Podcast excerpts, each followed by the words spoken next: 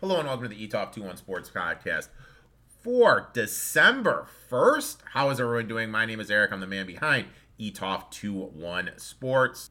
We have an absolutely loaded podcast for you today. Obviously, no XFL Jim, but David is going to be on, better known as Bettor DP21 on social media. We are going to look at week 13, share what bets we are locking in for week 13, and Chad Cooper making his debut on the podcast.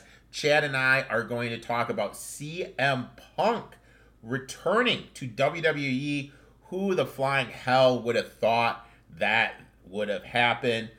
Obviously, the Etoft 21 Sports Show is live every single Tuesday night, 10 p.m. Eastern. We are going to look back at week 13, share our week 14 bets for this Tuesday. Reed, former Division three great, is this week's guest. It's always great having Reed on. Reed gives a player's perspective of what's going on in the field. After that, we'll be having O'Kane, who's a great follow on Twitter. And then after that, Scott Shapiro from Churchill Downs will be on. Also, college basketball is heating up. It's kind of funny. It's always funny to me, college basketball starting. Uh, interesting trend this is the third best season ever for favorites. So obviously, those that are having success are people that like to lay a lot of points. So it's going to be interesting to see because it's kind of the same thing in NFL has been happening. Teams that have been favorites have been winning and covering. It's going to be interesting to see how that goes in college football because it was like that way in college, excuse me, college basketball. It was like that way in college football and NFL. Uh, sorry I wasn't here last week, guys. Dude, Thanksgiving. Had to go home. Had to help out the fam. Jesus fucking Christ. I cooked. I made stuffing. I made twice baked mashed potatoes. I made the turkey. I made hummus from scratch. Set up the Christmas tree, raked the yard. What the hell didn't Uncle Rico fucking do? I was just seeing it. But you guys want to hear about that or my Black Friday shopping, you're here to talk some NFL, and we need to kick it off by talking about the Thursday night football game between the Seattle Seahawks and the Dallas Cowboys. Obviously, Dallas won 41 to 35, but the big thing that stood out to me 19 penalties for 257 yards. 19 penalties for 257 yards. Guys, no one wants to fucking watch this. It was an awful game to watch. I know people are hyping it up because we finally had a prime time over and people think more scoring equals an entertaining game. That's not the case for me. It was brutal. I mean, it was literally fucking brutal watching this fucking game because there was no flow to the game, no, like yeah, just no flow. Penalty after penalty after penalty. Do we also do we need to worry about the Cowboys defense? I know everyone's saying, you know, look at spot. They gave up 406 total yards to the Seattle Seahawks. Seattle was averaging 6.3 yards per play. 9 for 14 on third down. I don't know, man. Like, they had success moving the ball. Offensive line played a lot better. Geno looked good. Obviously, we hit our plus nine and we hit our Smith-Njigba over. But I would just be a little worried. I would legitimately be worried about the Cowboys defense when they play a step up in class, namely the Eagles, 49ers, and hell, even throw the Lions in there since their offense is one of the better ones in the NFL. I would just be a little worried about the Cowboys. I know, obviously, because of Dak and CD and Cooks and Ferguson, they can put up some points. But we need to realize that they can't run the ball. The Dallas Cowboys this year legitimately cannot run the goddamn football. Tony Pollard, right now, has 737 yards through 12 games. looking at it right now, he has only gone over 100 once, and that was against the Arizona Cardinals. Other than that, 70 against the Giants, 72 against the Jets, 79 against the Commanders. Those are his top three games. And we all know in playoff football, you have to be able to run the ball, milk the clock. And I think we're starting to see that Pollard is a is a 1B guy. He's not a 1A guy, he's a 1B guy. And them not having that running back, not having that dynamic running back, is that going to be enough for this team? Are they going to be able to get to that tier? I don't know. I really I don't know. That's my worry about the Cowboys. I on the flip side, Seattle. I mean, Jesus, dude. When we're looking at Seattle, Seattle may not make the playoffs. I'm not going to lie. Seattle right now, if I'm looking at it, they may not even make the playoffs. I know right now they're slotted in the seventh spot at a six and six record, but you have the Packers, the Rams, the Saints, even the Bucs battling for those positions. Jeez, you know, I just don't know. I mean, maybe they'll be able to sneak into the seventh spot. I mean, obviously you got Minnesota here and Minnesota overachieving, but there's this middle tier teams: Vikings, Seattle, Packers, Rams, Saints, and um, Bucs. They're all battling for two spots. I don't know if Seattle, one and three in the division, five and four in the conference. I don't know if they're going to be able to get there. I have concerns about their offensive line, but if that's the offensive line that we saw from last night, they're going to be fine. Defense can't stop shit. Defenses look poor the last two games. Now, granted, I know they're against the 49ers and the Cowboys, but their defense can't get off the field. And do you really trust Geno Smith, who's hurt? Zach Charbonnet went down. Now it looks like you're going to be rolling out DJ Dallas, who needs to be picked up because we don't know what's going on with Kenneth Walker. And if Charbonnet has to miss, you can get DJ Dallas. But I would just be a little concerned moving forward with Seattle. Dallas, my big concern with them is obviously the run game and can they milk the clock enough in in the postseason. Interesting about them, you can bet them to win the AFC, excuse me, the NFC East. I really think that would be the bet to do if you feel that the Eagles are going to lose to the San Francisco 49ers. Now let's shift our attention over to some DFS.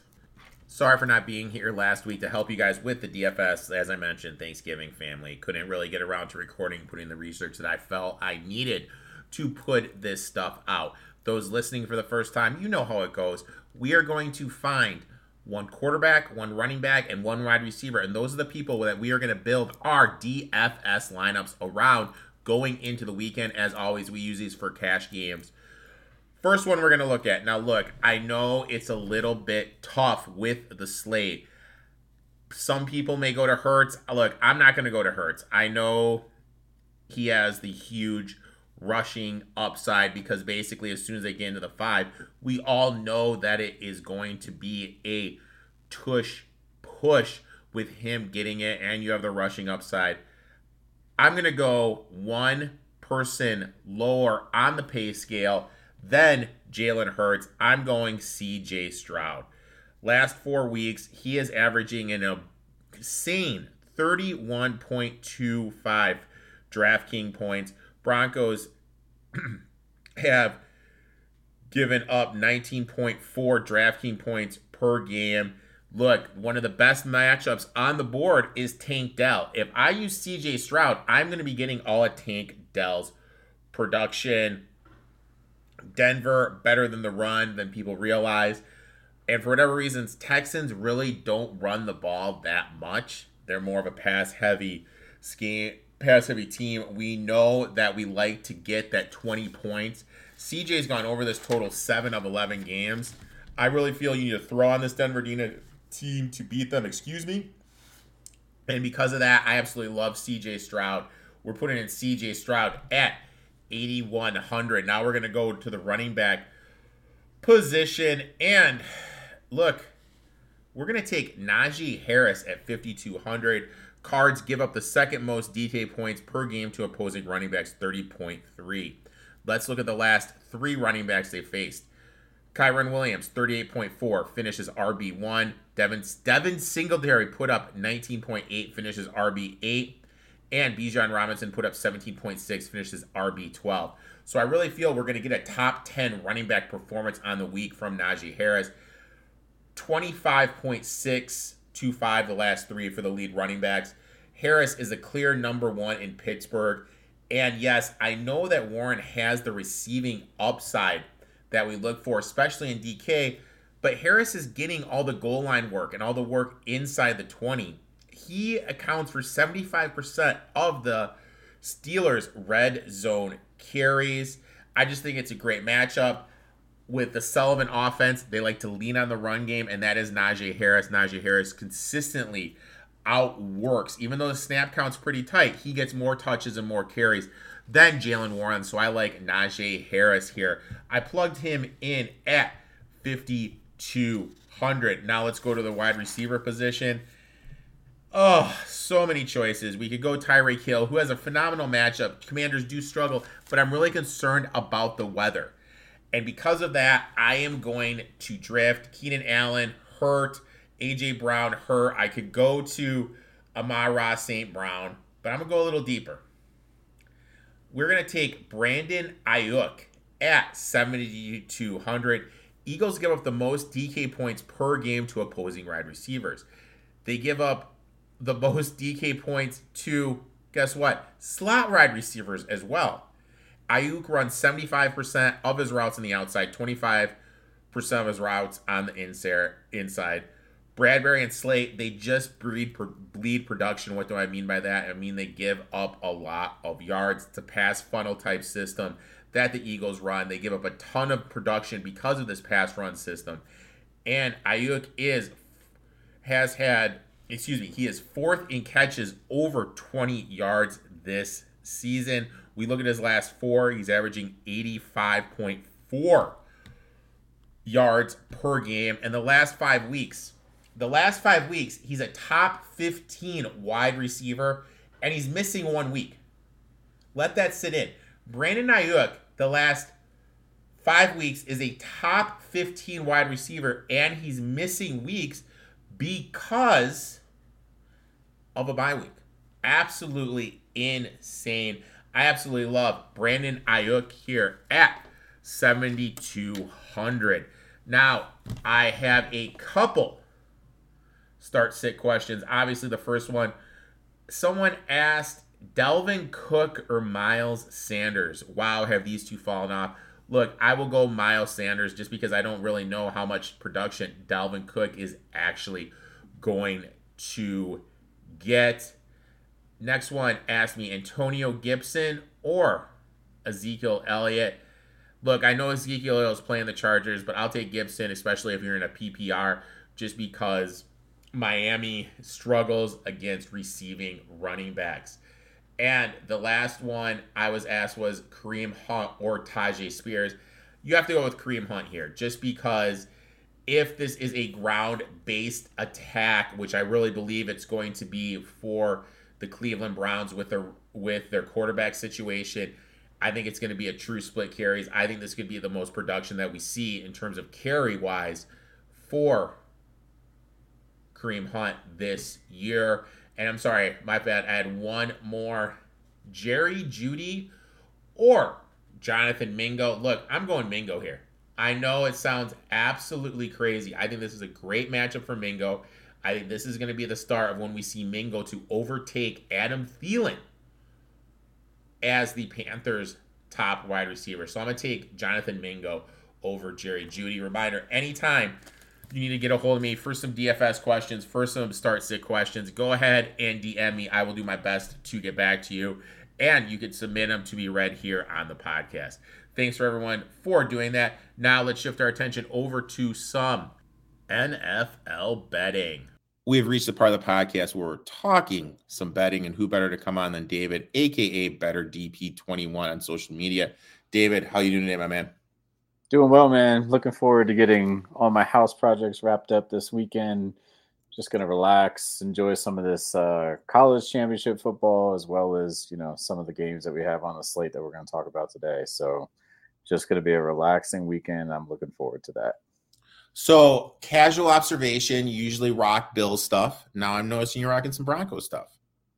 Bills are on a bye, baby.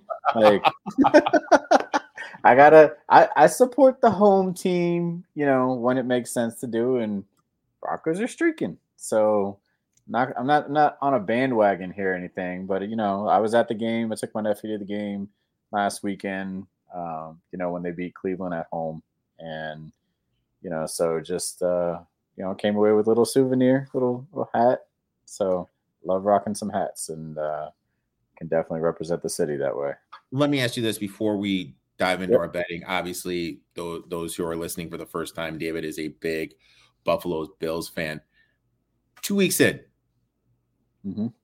how do you feel about this Joe Brady offense?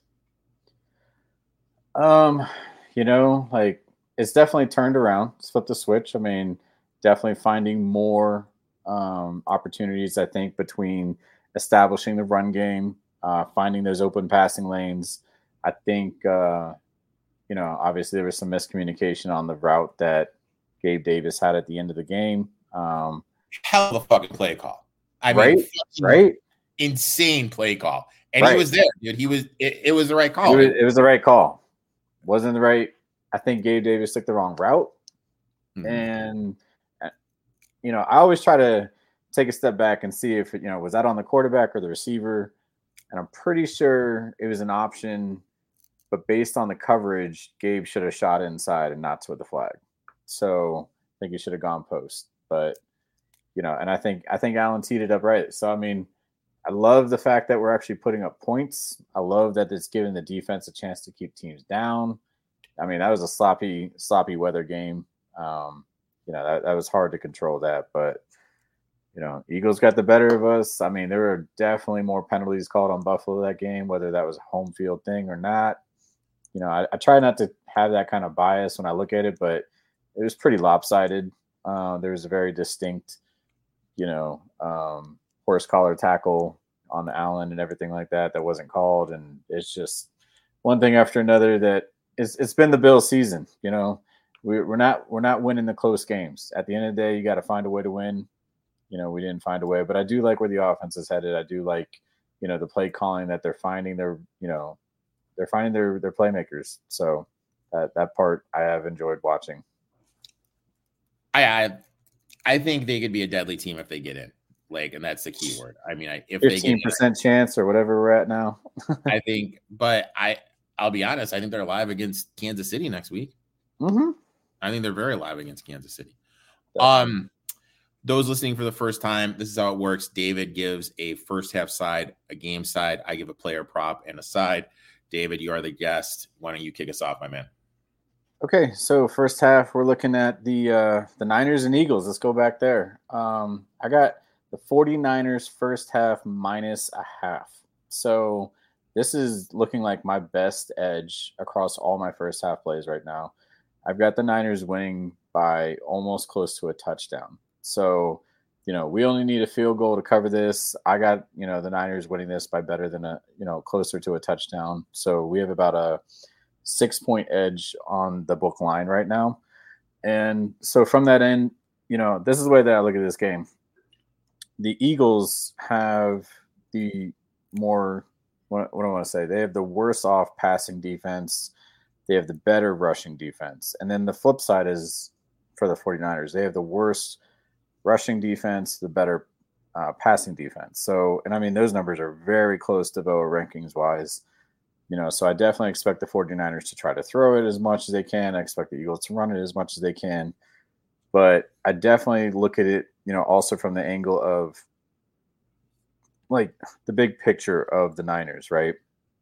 They are top five across the board when it comes to rushing offense, passing offense, passing defense. I mean, that alone right there to me is just you know everything about this team makeup. I think they're really just going to go in there.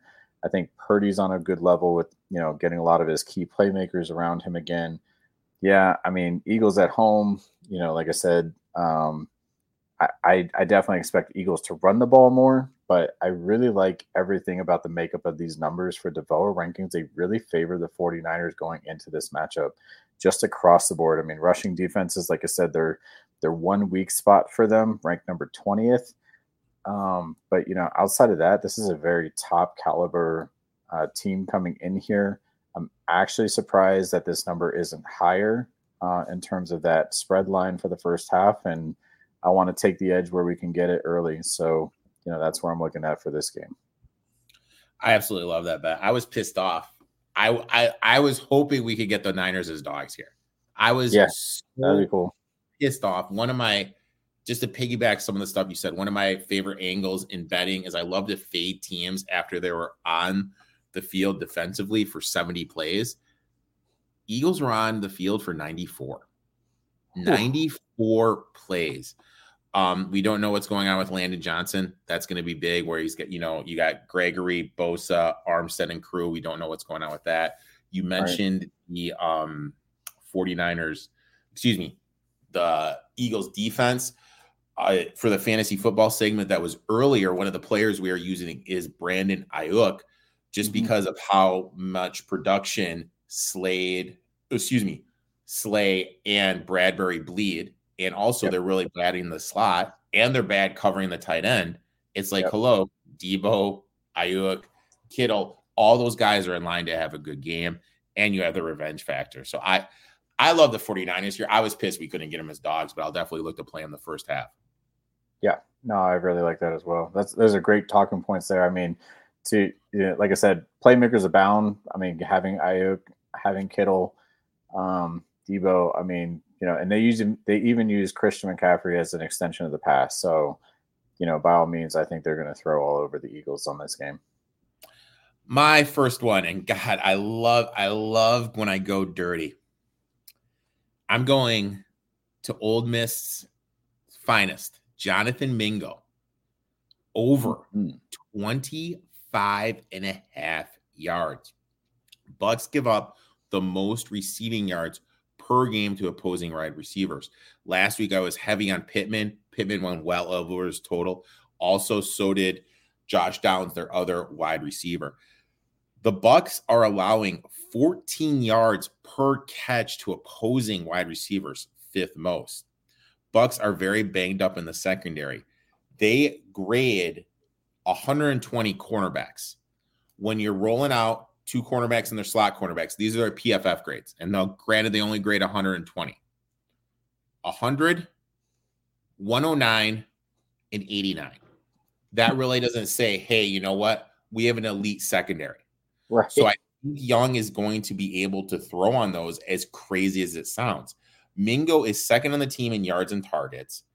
Also, when Brown took over the play calling, we saw a lot more motion.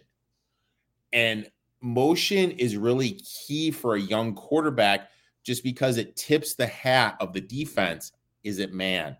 Is it zone? And right there, that's going to help Young kind of process everything that is going on. And we saw Mingo's production start to tick up once Brown took over the play calls. Also, last three games, Mingo is averaging six yard, six targets, three receptions, 29 yards.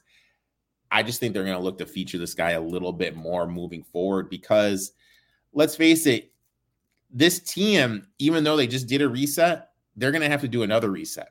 And you kind of have to see what you have with Mingo because you need that elite pass catcher. Uh, when we just kind of look at the top teams in the NFC, uh, Eagles, AJ Brown, DeVonta Smith, 49ers, Deebo. Lions, Lions have AJ, um, what's his face? Uh, St. Brown, who's absolutely elite. Cowboys have CeeDee Lamb. So you just kind of need that elite. The only team that really doesn't have an elite wide receiver is the Chiefs, and you could argue that argue that's Travis Kelce, who's basically a wide receiver. Of course, yeah. So you need you need to see what you have with Mingo. I think we're going to see his production chime up a lot, and with how much the Bucs bleed production, I did Jonathan Mingo over 25 and a half yards receiving. Love that. Low, low number, dude. low number. It's it is a low number. I mean, you gotta, you gotta. I I love a low number on on plays like that for sure. I mean, only to our benefit. Uh side. What side are you going to, my friend? Oh yeah. All right. So full game side, we're looking at Arizona visiting Pittsburgh. I've got Pittsburgh minus six. Um, so the way that I'm looking at this game is again the numbers uh, for DVOA rankings of the Steelers and where this team has been trending lately, especially with the new OC. Um, you know, defensively, they've always kind of been right up there for the year. But these are their, you know, rankings right now. Number eight rushing offense, you know, starting to use uh, both backs, you know, very considerably going forward here with that offense the right way. Uh, rushing defense, number 14. Passing offense, a little weaker at 20. Passing defense at number seven. You know, the overall makeup of this team is very much middle of the pack, but they definitely have some you know, uh, what do I say, advantages over Arizona in those areas. Because on the flip side, DVOA rankings here for Arizona 15 rushing offense, 30th rushing defense, 27th passing offense, 31st passing defense. I mean, Pittsburgh really has an option to run all over this team. Um, and I think they will, you know, especially at home, the way that they've been looking healthier. Um, you know, they've they definitely have a chance to make this a statement game for themselves, especially you know with the where everything sits within their division uh, right now, and you know it's it's pretty much anybody's to lock up at this point between you know Baltimore, Pittsburgh, and Cleveland, and um, and I really do see this as a as a statement game for themselves. The Arizona coming in, you know, there's always that taboo of West Coast teams visit, visiting the East, and you know how that kind of travel you know plays on those teams, but you know, just from an overall numbers perspective, I've got Pittsburgh model average wise winning this by almost two touchdowns. Um, minus 13 is where my model average is sitting on this. Lines at minus six. It's a solid seven point edge. You know, we just need them to win by a touchdown to cover that number. Um, if you're getting anything that's even, you know, five and a half, five, I mean, those are all the same spread numbers in my book when you hear those numbers, you know, because no matter what, you need them to win by a touchdown. So it doesn't matter if the number's over three and you're sitting anything between three and six. Um, you know, you're looking for a touchdown edge. So uh, that's how I look at that game. But yeah, I definitely like Pittsburgh. All the numbers are favoring them. Love them at home. Love them where their defense is, and uh, they should get it done. Or another player I had that we talked about with our DFS segment was Najee Harris. We're going in on Najee Harris just because of the huge matchup that the Steelers have when you look at their front against the Cards front. Sullivan calling plays, lead on the run game a little bit more. So definitely a good matchup for the um for the Steelers. And we don't know what's going on with the Cardinals. We have no idea, you know, what exactly are they tanking? What what are they what is their plan? So I like that one. Right. My next one, and like I love getting grimy. I felt so grimy last night cashing the plus nine on the freaking Seahawks. I, I was going to say in Seattle. Yeah. It, it, felt great. It felt great. and I'm going back to another big dog. I'm taking I'm taking the commanders. I got the commanders at plus 10. So, a couple of things. We have a team from Miami going up to the northeast where it's going to be low 40s, a 17 mile per hour wind, and raining. What is the best thing that Miami has? Their team speed. Wet oh, Field yeah. is is going to neglect that with Tyreek Hill, who does have a good matchup. But if it's a wet field, are they really able to take advantage of it? Mm-hmm. Flip side, um, I'm looking at these trends, and, and an interesting one poked its head out, and there's three teams that fall into this trend, and it's a 60% trend. Teams that the previous week law that lost by 17 and are playing a team that won by 17, the team that lost by 17, 60% against the number. So it kind of goes back a little bit of the buying low, selling high. Right.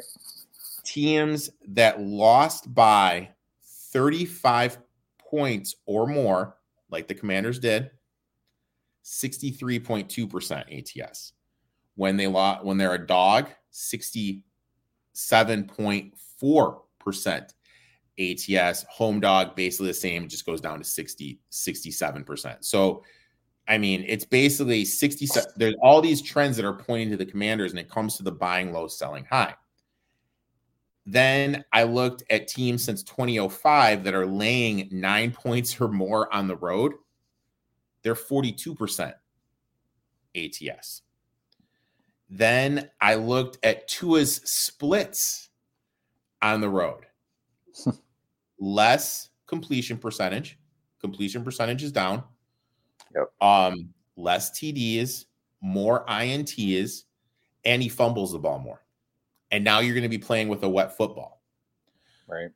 Also, I looked at the history of the Fangio defense against a mobile quarterback. I know a lot of a lot of stuff's being made about Sam Howell and throwing the ball and everything. He still is a mobile quarterback that can get outside the pocket and use his legs. I just kind of feel this is the Dolphins are overvalued. The Commanders are undervalued. I'm getting a team from the South going north in December. I feel 10 points is just way too much. Yeah, I, I actually agree with you on a lot of those points, uh, especially my model has this at 11. I mean, we're right there with the book line, uh, in my opinion.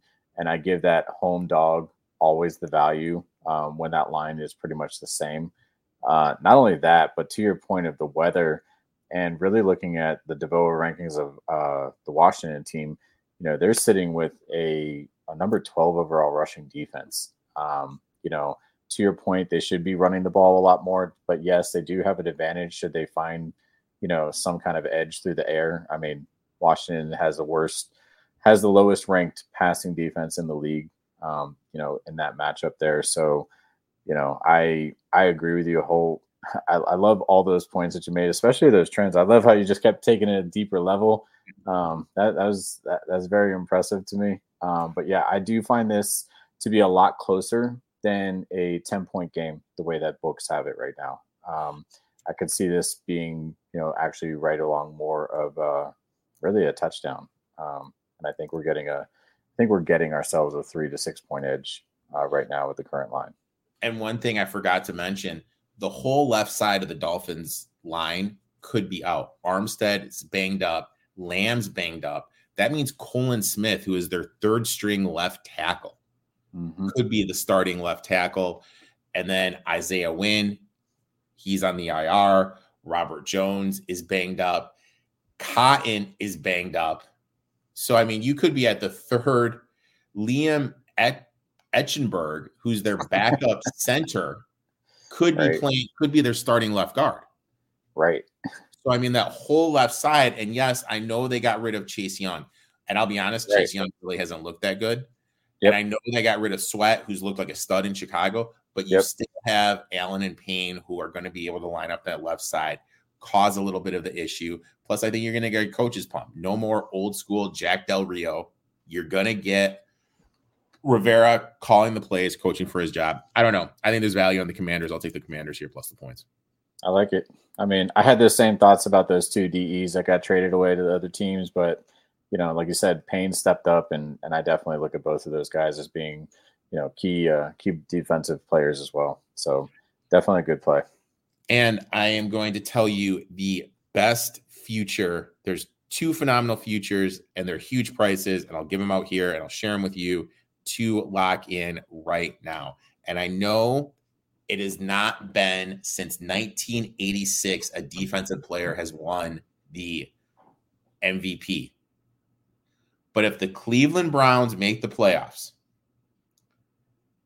I think there's a discussion that needs to be made about Myles Garrett, MVP of the league. I could see that too. And he's 200 to 1 to win MVP. I definitely think he is worth a small investment. Someone else, when you just kind of step back at it, let's say there's a team that lost its starting quarterback. Let's say there's the same team lost its starting running back, who's their best offensive player, and the same team lost their starting left, starting right tackles, who are two of their top three offensive linemen, and they make the playoffs. I think that coach deserves to be in the coach of the year discussion. Stefanski's at 28 to 1 to win coach of the year.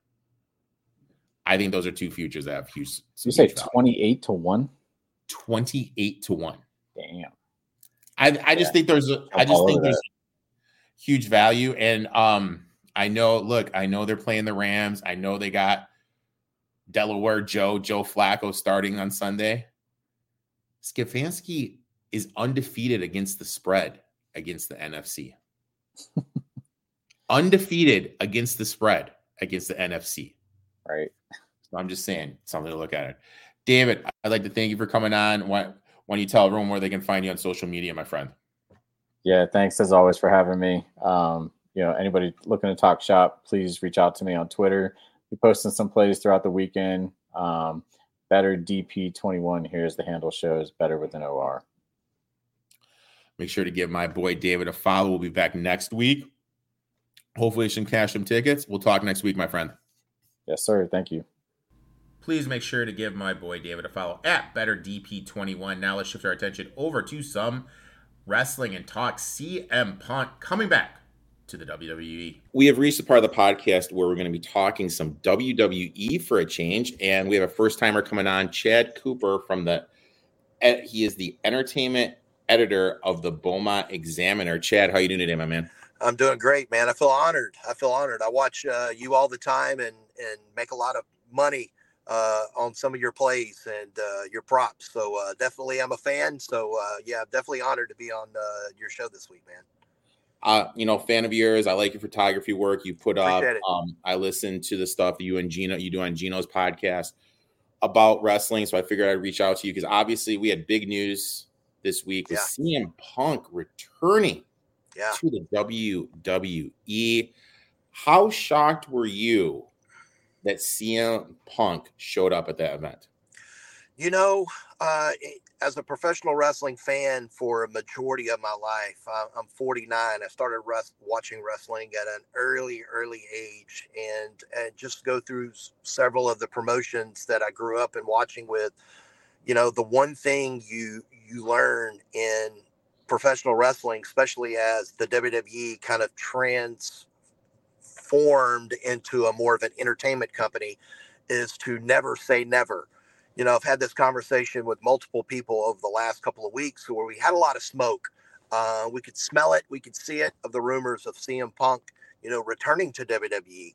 Um, I didn't think it needed to happen because I thought WWE is in a very good spot now with uh, Triple H taking over uh, the selling of the company and have really good owners now. The parent company of the uh, that owns the UFC.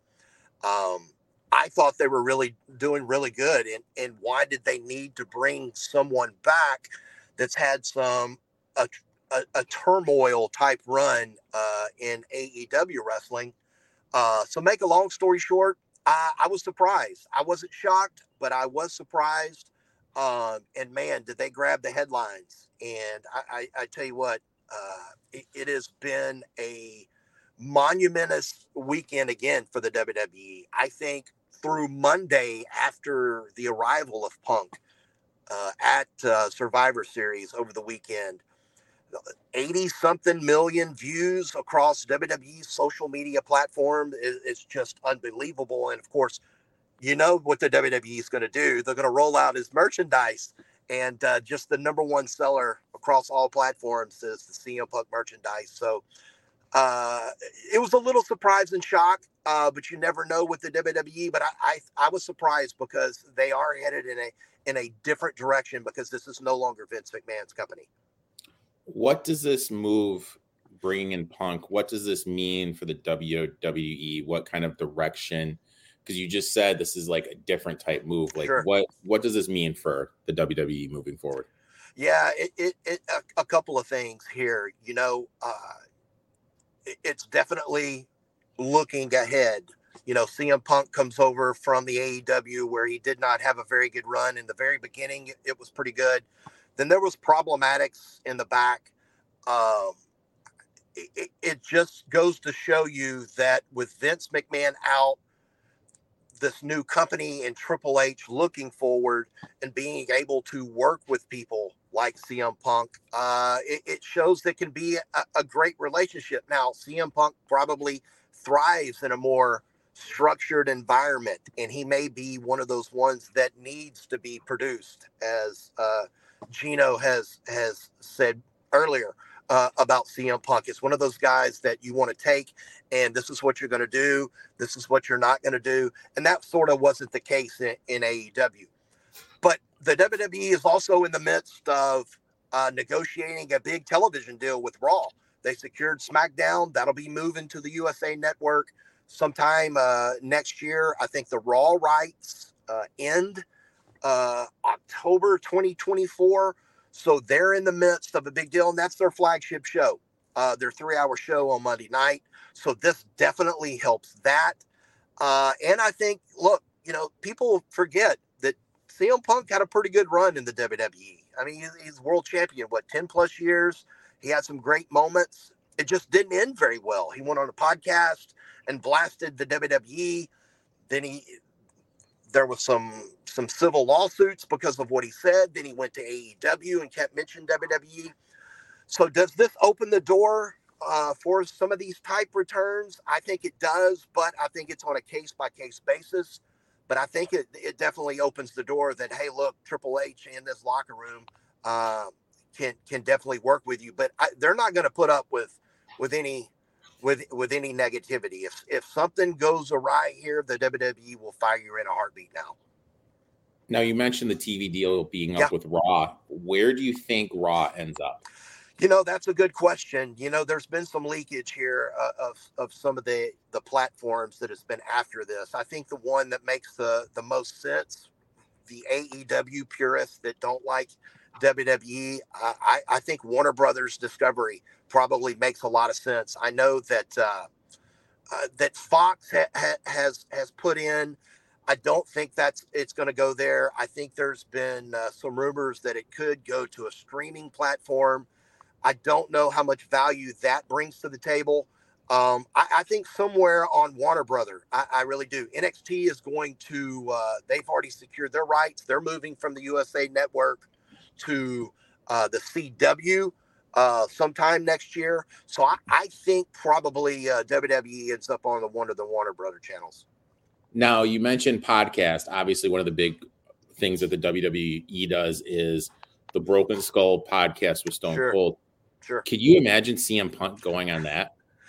No, I can't, but I can now.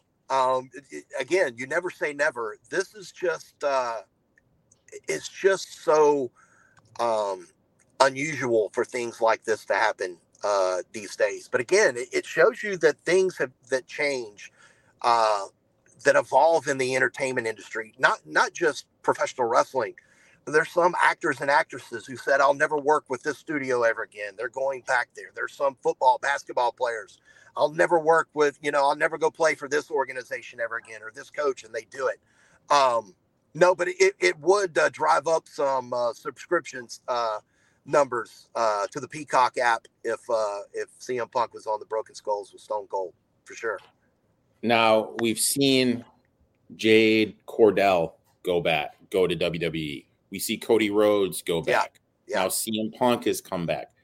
Are we going to start to see AEW lose some of these like top tier kind of guys. Obviously, Ricky Starks' contract's coming up. He's a big sure. rumor.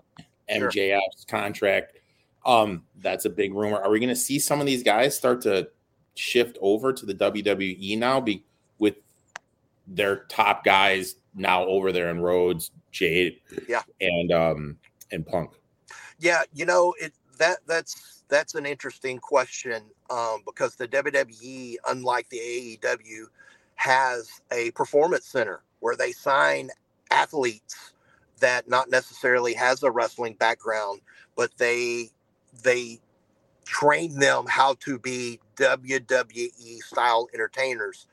But when you have a chance to bring in a CM Punk, um, and you sit down at the table, if I'm in Triple H shoes and I have the chance to sign PM, CM Punk and I say, hey, look, these are the, uh, the this this is the guidelines. This is what you're going to do, and this is how you're going to act, or it's null and void. Yeah, I, I, I, think so. I think this opens the door. I think AEW's biggest problem is they signed too many professional wrestlers. They have a roster full of loaded talent. There's not enough TV time. Um, there's not storylines like the WWE, uh, AEW, and they've said it goes to a more of a wrestling New Japan uh, style wrestling show where it's more emphasis on the in ring stuff. But yeah, I think the door is open. I, I, think that, uh, and not necessarily AEW, but are you telling me that if you're in Triple H and Sasha, you have the chance to bring Sasha Banks back, who left under the Vince McMahon era and not good terms? Would you not bring her back? Yeah, I, I think this opens the door. I think the WWE is going to be more selective. Like a Moxley, would you let Jon Moxley come back? Of course, he was brought in with the WWE with the Shield. Um, Cesaro, who's Claudio Castagnoli. Would, would you bring guys like Bryan Danielson, who's been thrown in the fire this week? He, you know, Tony Khan has has said that hey, Brian Daniel Bryan Danielson was a part of this. He was the head of the disciplinary committee for AEW, and he recommended that CM Punk be fired. So yeah, I think it does open the door for a lot of these talent to to either not only go back but cross over and go into the to AEW. Jade Cargill is just a perfect example of that. Punk coming back felt different to me. Yeah, um, yeah. You know, with how everything is, social media, the internet, we know this stuff. Like when when Cody Rhodes was going to go there, everyone knew it. There was a big news break. He's not resigning. This one was truly shocking to me because literally sure. no one knew it. Are we going to see more shocks like this where Triple H is able to keep stuff under route or yeah yeah this was this was the biggie because normally uh, as you mentioned in this day and age uh, there's leaks everywhere and script, subscription services dirt sheets whatever you want to call it uh, they always want to be the first to break things uh, especially when people are paying a premium to get content this one was held under wraps. Again, there was a lot of smoke, but there wasn't a lot of guarantee that CM Punk was going to be there. After we get uh, here over uh, the next couple of weeks, and as we get through December, uh, we have the Royal Rumble next, and that's the big next pay per view for WWE. And usually we have a couple of surprises in that. Now, I think a couple of surprises this year will be guys and, and girls that come up from NXT. But I would not be shocked if there's a surprise or two as an entrant as a free agent signing that appears in the Royal Rumble in January for WWE that's not on the WWE roster right now.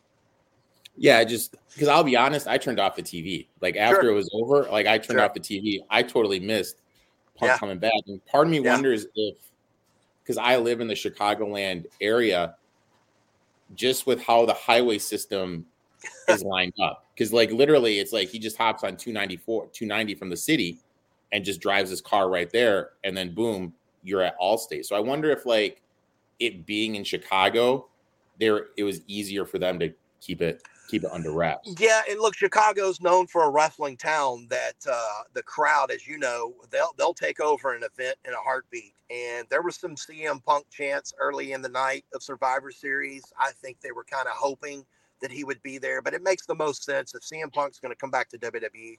It's definitely going to be in Chicago. So I think this was perfect timing, and the stars aligned for everybody involved. We all saw Seth Rollins' reaction to Punk returning. Was that a work, or are there generally hard feelings from Rollins to um to Punk? I think it's both. I, I, I Seth Rollins has not been a guy that's shy to tell you about his feelings. He's not a guy that goes on a lot of podcasts and says a lot of things.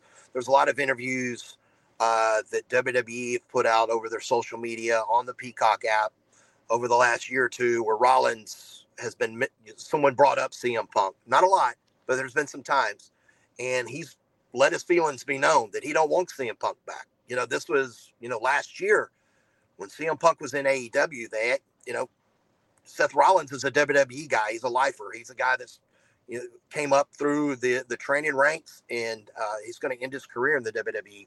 He said he's a cancer. He don't want him in the locker room, and I think it's good for professional wrestling. Hey, look, I, will give credit to Booker T, who's from right down the road here in Houston, Texas. Booker T said that's what's needed more in professional wrestling in, in 2023 and as we move into 2024 is people don't have they're not best friends that are working at angles. That he does, you know, as he said after the show, the two guys, you know, he don't need Seth Rollins and CM Punk going down to Waffle House and signing autographs for fans. There's truly some bad blood, and I think it makes it for intriguing storylines um, that they're professional enough to be able to get into the ring and work with each other, and that's what really limited CM Punk and AEW. The Young Bucks, Kenny Omega, a lot of these guys on that roster refused to work with CM Punk, and that's why AEW created a whole separate show, Collision, for him on Saturday nights. And there wasn't a lot of people that were going to work with him. But I think Seth Rollins is very professional, and I think this what makes it more intriguing because I think that is probably uh, the match that they look, uh, the, the booking that they look forward to at WrestleMania. Who will Punk's first feud be with? You mentioned the first yeah. pay per view is at Raw. No, excuse me, is the Royal Rumble. Is he going to sure. have a singles match there? Yeah. Is he? Is it going to be the thing where he's in the Rumble? Then you throw know, somebody out. Yeah. Seth yeah. Rollins, Seth Rollins, like costs him a chance, and that sets sure. something up later down the road. What is this first kind of feud going to be with? with you know him? that uh, again, another interesting question because they don't have to rush CM Punk and Seth Rollins. Um, I, I, think that's there. Um, I also don't think uh, you know CM Punk's in a position to be wrestling every week uh, on Monday Night Raw. That's what he was doing a little bit in AEW, and he got banged up. Look, he's not in his 20s and 30s anymore. This is a guy that's in his 40s, and look, tip top shape or not, you know, professional wrestling, uh, you take some bumps and bruises just by running the ropes. We we see people get hurt. Um, there's a couple of different ways. Uh, I know there's some people that said, "Hey, there's a built-in feud uh, with with Dominik Mysterio." Uh, CM Punk kind of fed into that. He posted on his Instagram a, a, photo of when CM Punk was the champion. He was cutting a promo against Rey Mysterio in the ring, and there was Dominik standing next beside him as a little kid. I think they'll go with something along those lines to give CM Punk a couple of matches here and there. When it gets to the Royal Rumble, it could be a spot where he's in it and he costs someone uh, their spot in the match, or he throws them over in, in a gimmick elimination, and that could lead to his uh, his first feud, or he could have a singles match to get somebody like Dominik on the card. So there's a couple of different ways we can go this. I thought he ended Raw perfectly on Monday night. We weren't going to hear pipe bombs. You're not going to hear him talk about AEW. We're not talking about AEW on, on WWE yeah. programming. That's just not going to work. So I think he kind of opened the door and he finished it perfectly. He said, "Hey, look here, I'm not making, I'm not here to make friends. I'm here to make money." So I think that's going to line up a couple of guys to uh, to go at it with him as we lead up uh, into the WrestleMania season, uh, because I, I do believe the next pay per view is the Royal Rumble. So I don't know if we see Punk in a match before then or not.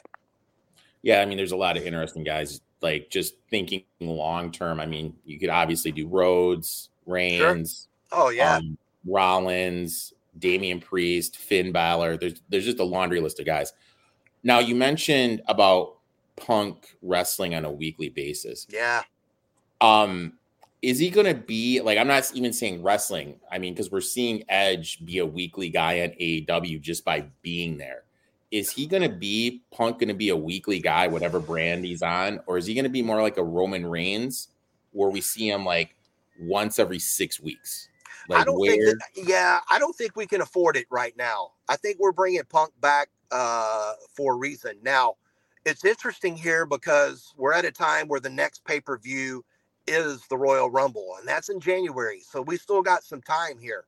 Uh, do we see Punk back again on Monday night? Do we see him on Friday night? I don't think we're going to see him wrestling a whole lot. I don't think either, though, on the other end of it. I don't think we're going to see him as a Roman Reigns type where he's here and there, or a Brock Lesnar type where he's gone for four, or six weeks and only pops up during WrestleMania season. I don't think he's also signed a, signed a five year contract either.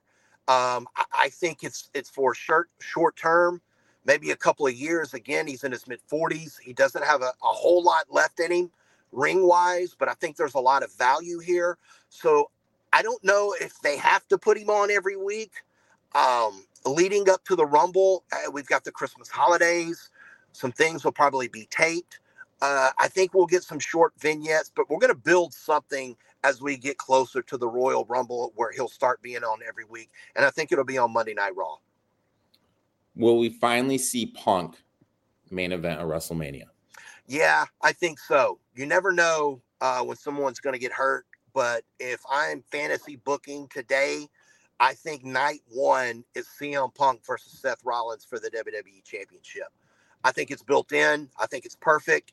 Um, I think Seth Rollins uh, is is so over now. People are going to want to cheer for CM Punk, but I can definitely see Punk being that tweener in this feud where he turns week by week. He turns slowly on the fans, and he's turned slowly on Seth Rollins uh, that would be my money. That that's my early bet. I, I, think that Seth Rollins and CM Punk would definitely headline WrestleMania night one. And, now that it's two nights, I mean, it, it, it's the perfect chance because if it's one night, we know that spot's going to Roman Reigns, and that spot's night two is probably going to Roman Reigns, Cody Rhodes. So yeah, I think this is a, a perfect opportunity for him to come in, headline WrestleMania night one, tear the house down with Seth Rollins you mentioned CM Punk's checkered past in AEW. Yeah.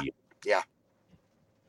Will this partnership with Punk and WWE last more than a year? Oh, that's a good question. Uh, I'm going to take the over. I'm a, I'm a, mm-hmm. I've always been an over guy, so I'm, okay. I'm, I'm, I'm gonna I, I'm gonna take the over here. I think it does, barring any unforeseen injury stuff here. I think it does, and again, I think um, unless something goes awry that we don't know about, um, I think it does. I, I, think he's here for about a year or two. Um, and whether they resign him after that, I don't know. Again, WWE is home to him. It never felt like home when he was in AEW. Not at the beginning, uh, definitely not at the end. And it's a different structure there. I've talked to wrestlers that have been on both sides, WWE and AEW. I've talked to both workers. It's a different structure in the WWE. Things are done completely different. Some people are built for the E, some people are built for AEW and a more of a you know, di- different, a loose type uh, structure. But I think CM Punk, uh, look, again, he had a 10 year, 11 year run in the WWE beforehand. Uh, I think he's different. I think he's a changed person. Um, I, I think he tried a couple of things outside of WWE uh, to test the waters. And I think he truly meant it on Monday night uh, in his promo that WWE was home. And I don't think he's going to do anything to disrupt that. Now, obviously, AEW's losing one of its quote unquote megastars. When I look at sure. AEW, I think their quote unquote draws are Danielson, Mox. I'll put Jericho in there. Sure. I'll put MJF in there. And maybe Edge. Sure. Yeah. I'll, like now you're Which losing. all former WWE guys, right? That's yeah, crazy. But I mean, like you're lo- but and I mean, I think Omega's kind of a fringe guy. If yeah. that makes you know what I mean. I think sure. he's kind of that that tweener guy. I think he's above the middle tier, but I don't think he's quite at the five to six names I just lasted. Well, losing one of those figurehead guys, Danielson always hurt, it seems. Like, are they going to be able to survive this? Like, are like, you know what I mean? Like, sure, do they have sure. enough enough to survive, enough talent to survive on the top side? Well, you know, the thing that AEW has that most organizations that went up against WWE didn't have is money, right? The Khans a lot of money. They own the Jacksonville Jaguars. They, they just have a lot of money. So that definitely helps. if you look at Punk's AEW run, they created a show, Collision, for him that was on Saturday nights. Uh, the, the, the show debuted with about 860,000 viewers. That's on par for their Wednesday night Dynamite television office, uh, audience. But you look, this is Saturday night most people don't stick around that are that are wrestling fans they go out they're doing things they go to dinner they go to concerts there's a lot of different entertainment value especially on the weekend that number consistently dropped steadily and now that punk's been gone that collision show that's on saturday nights 400,000 would be a good number for them they've dipped in the low 200,000 so their television audience has taken a hit yeah a lot does have to do with football, but the trend is not there for that show to jump back up for 800,000, not with its stars on its list. It definitely, it, it definitely has hurt. It's, you've already seen the, uh, the seen the damage that it's done with CM Punk leaving AEW. Regardless what you thought of him, if you didn't think it was a fit, he's been a polarizing figure in professional wrestling for a very long time. And there were a lot of CM Punk fans out there that tuned into AEW that didn't watch AEW before. They'd watch WWE or not watch wrestling at all. So, yeah, I think it does hurt. Um, it just doesn't help when AEW tries to sign all these names because you've only got a certain amount of hours of show of time per week to put these guys and girls on. Um, and with CM Punk, you gave him a different show a different hour, a different roster to work with. And once it didn't work out, you've seen the steady decline decline already. I think AEW will be okay. Um, their main focus is on Wednesday nights, their Dynamite show. Uh, but it definitely doesn't help when CM Punk is now went back to your, whether you call it WWE your competitor or not, they are. Um, he went to their competitor, and it definitely does uh, fill, fill a void because now you got to have some names step up uh, in that place for him. Yeah, I mean, you just kind of, I think the comment you made that kind of resonated with me because I consider myself a casual wrestling fan. Sure. Um, he brought eyes that normally wouldn't have been there.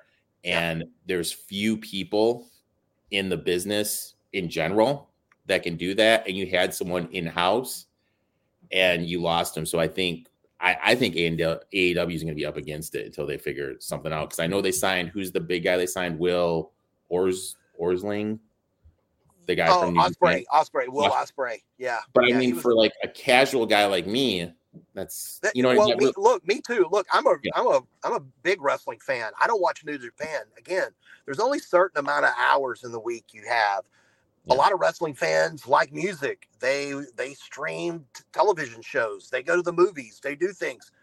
Will Ospreay is one of the top wrestlers in the world, he kind of blends in with all the other wrestlers at AEW. There, there's really not a whole lot different between him and and so and so. Again, it's AEW has stuck with its formula that we're into wrestling uh, and we're not into as much as storyline storytelling. And I think that's where it's hurt them the most, and they haven't been able to pivot or even want to do that. So it'll be interesting to see if they do that, especially if WWE signs a big contract with Raw going over to Warner Brothers, because you know AEW's got a contract with TNT and TBS. So it'll be interesting to see if they start pivoting to a different way where they start more storytelling and have more characters being built throughout their programming and that's interesting because I was when you were talking, I was thinking, okay, what did I most want to see during AEW last week? Yeah, it's that Tory, that to, Toni Storm, the uh, sure. uh, Marilyn Monroe, Timeless Toni Storm, type, yeah, type character she has going. Like to me, that's entertaining as hell. Yeah. Maybe they do need to go in that direction a little bit more, have a little bit more sure storylines and everything.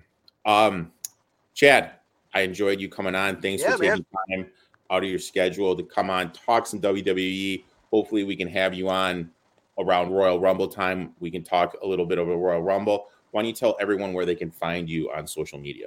Yeah, X or formerly known as Twitter. I'm at the Chad Cooper. Same on Instagram. Uh, if you follow me on there, I do a lot of concert photography.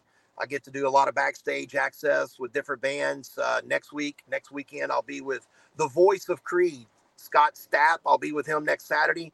So I'll be able to put some photos and some backstage stuff and some some behind the scenes stuff with uh with Scott Stapp. And plus uh you know, I I'm a gambler. I love to gamble. I, I like uh, sports betting. I, I love to put plays uh, on Twitter, whether or not uh, you know I'm good or not. I, I have a good run here and there, but at the Chad Cooper on X and uh, Instagram, that's where you can find me, my friend. And now let me put you on the spot. I saw I was looking at your Twitter page or X page, whatever. Yeah. Houston Cougars. Who's their new head coach? Man, you know, I'm a Cougar. I'm a I'm a Cougar fan. And uh, you know, there's not a lot of us, lot, a lot of us left. Um, as of right now, I think Gary Patterson is out. I think that was a name that people wanted. Did it make sense? Uh, kind of. He's kind of old school. I don't know if Houston wants to go there. Um, they want someone uh, a little more uppity. The hot three names that I hear over the next over the last couple of days have been Willie Fritz, the head coach of Tulane, who's in his uh, lower 60s. I know I said, you know, Gary Patterson's a little old. He was uh he was great at Sam Houston State when they were FCS. He has a lot of Texas ties. Uh, he's turned Tulane around. They're playing for AAC Conference Championship. Uh, number two, I think Jeff Traylor at San Antonio.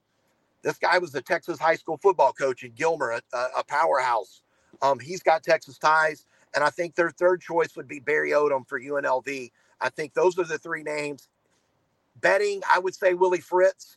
I think it was going to be somebody other than Willie Fritz. They would have announced it already. Uh, but I think with the conference championship coming up this weekend, I think they announce on Sunday that it'll be Willie Fritz. That's who I think it's going to be. Ooh, ooh. All right, maybe I'll find it. Maybe I'll see if Bet Online has a prop who will be the next Houston coach. Throw a throw a couple yeah. bucks on that, my man. Yeah, yeah. Chad, enjoyed talking to you. Make sure you Thanks, give Chad man. a follow on social media, and uh, we'll talk soon, Chad. All right, man. Make sure to give my boy Chad a follow at Chad Cooper on all social media. Guys, that's it for the podcast. I'd like to thank everyone for tuning in. As always, I'd like to thank you to Chad and David for coming on. Make sure to give them both a follow. The Etoft 21 Sports Show is back this Tuesday. Make sure to check that out. Let's cash some tickets. Let's make some money. Until next week, boys and girls.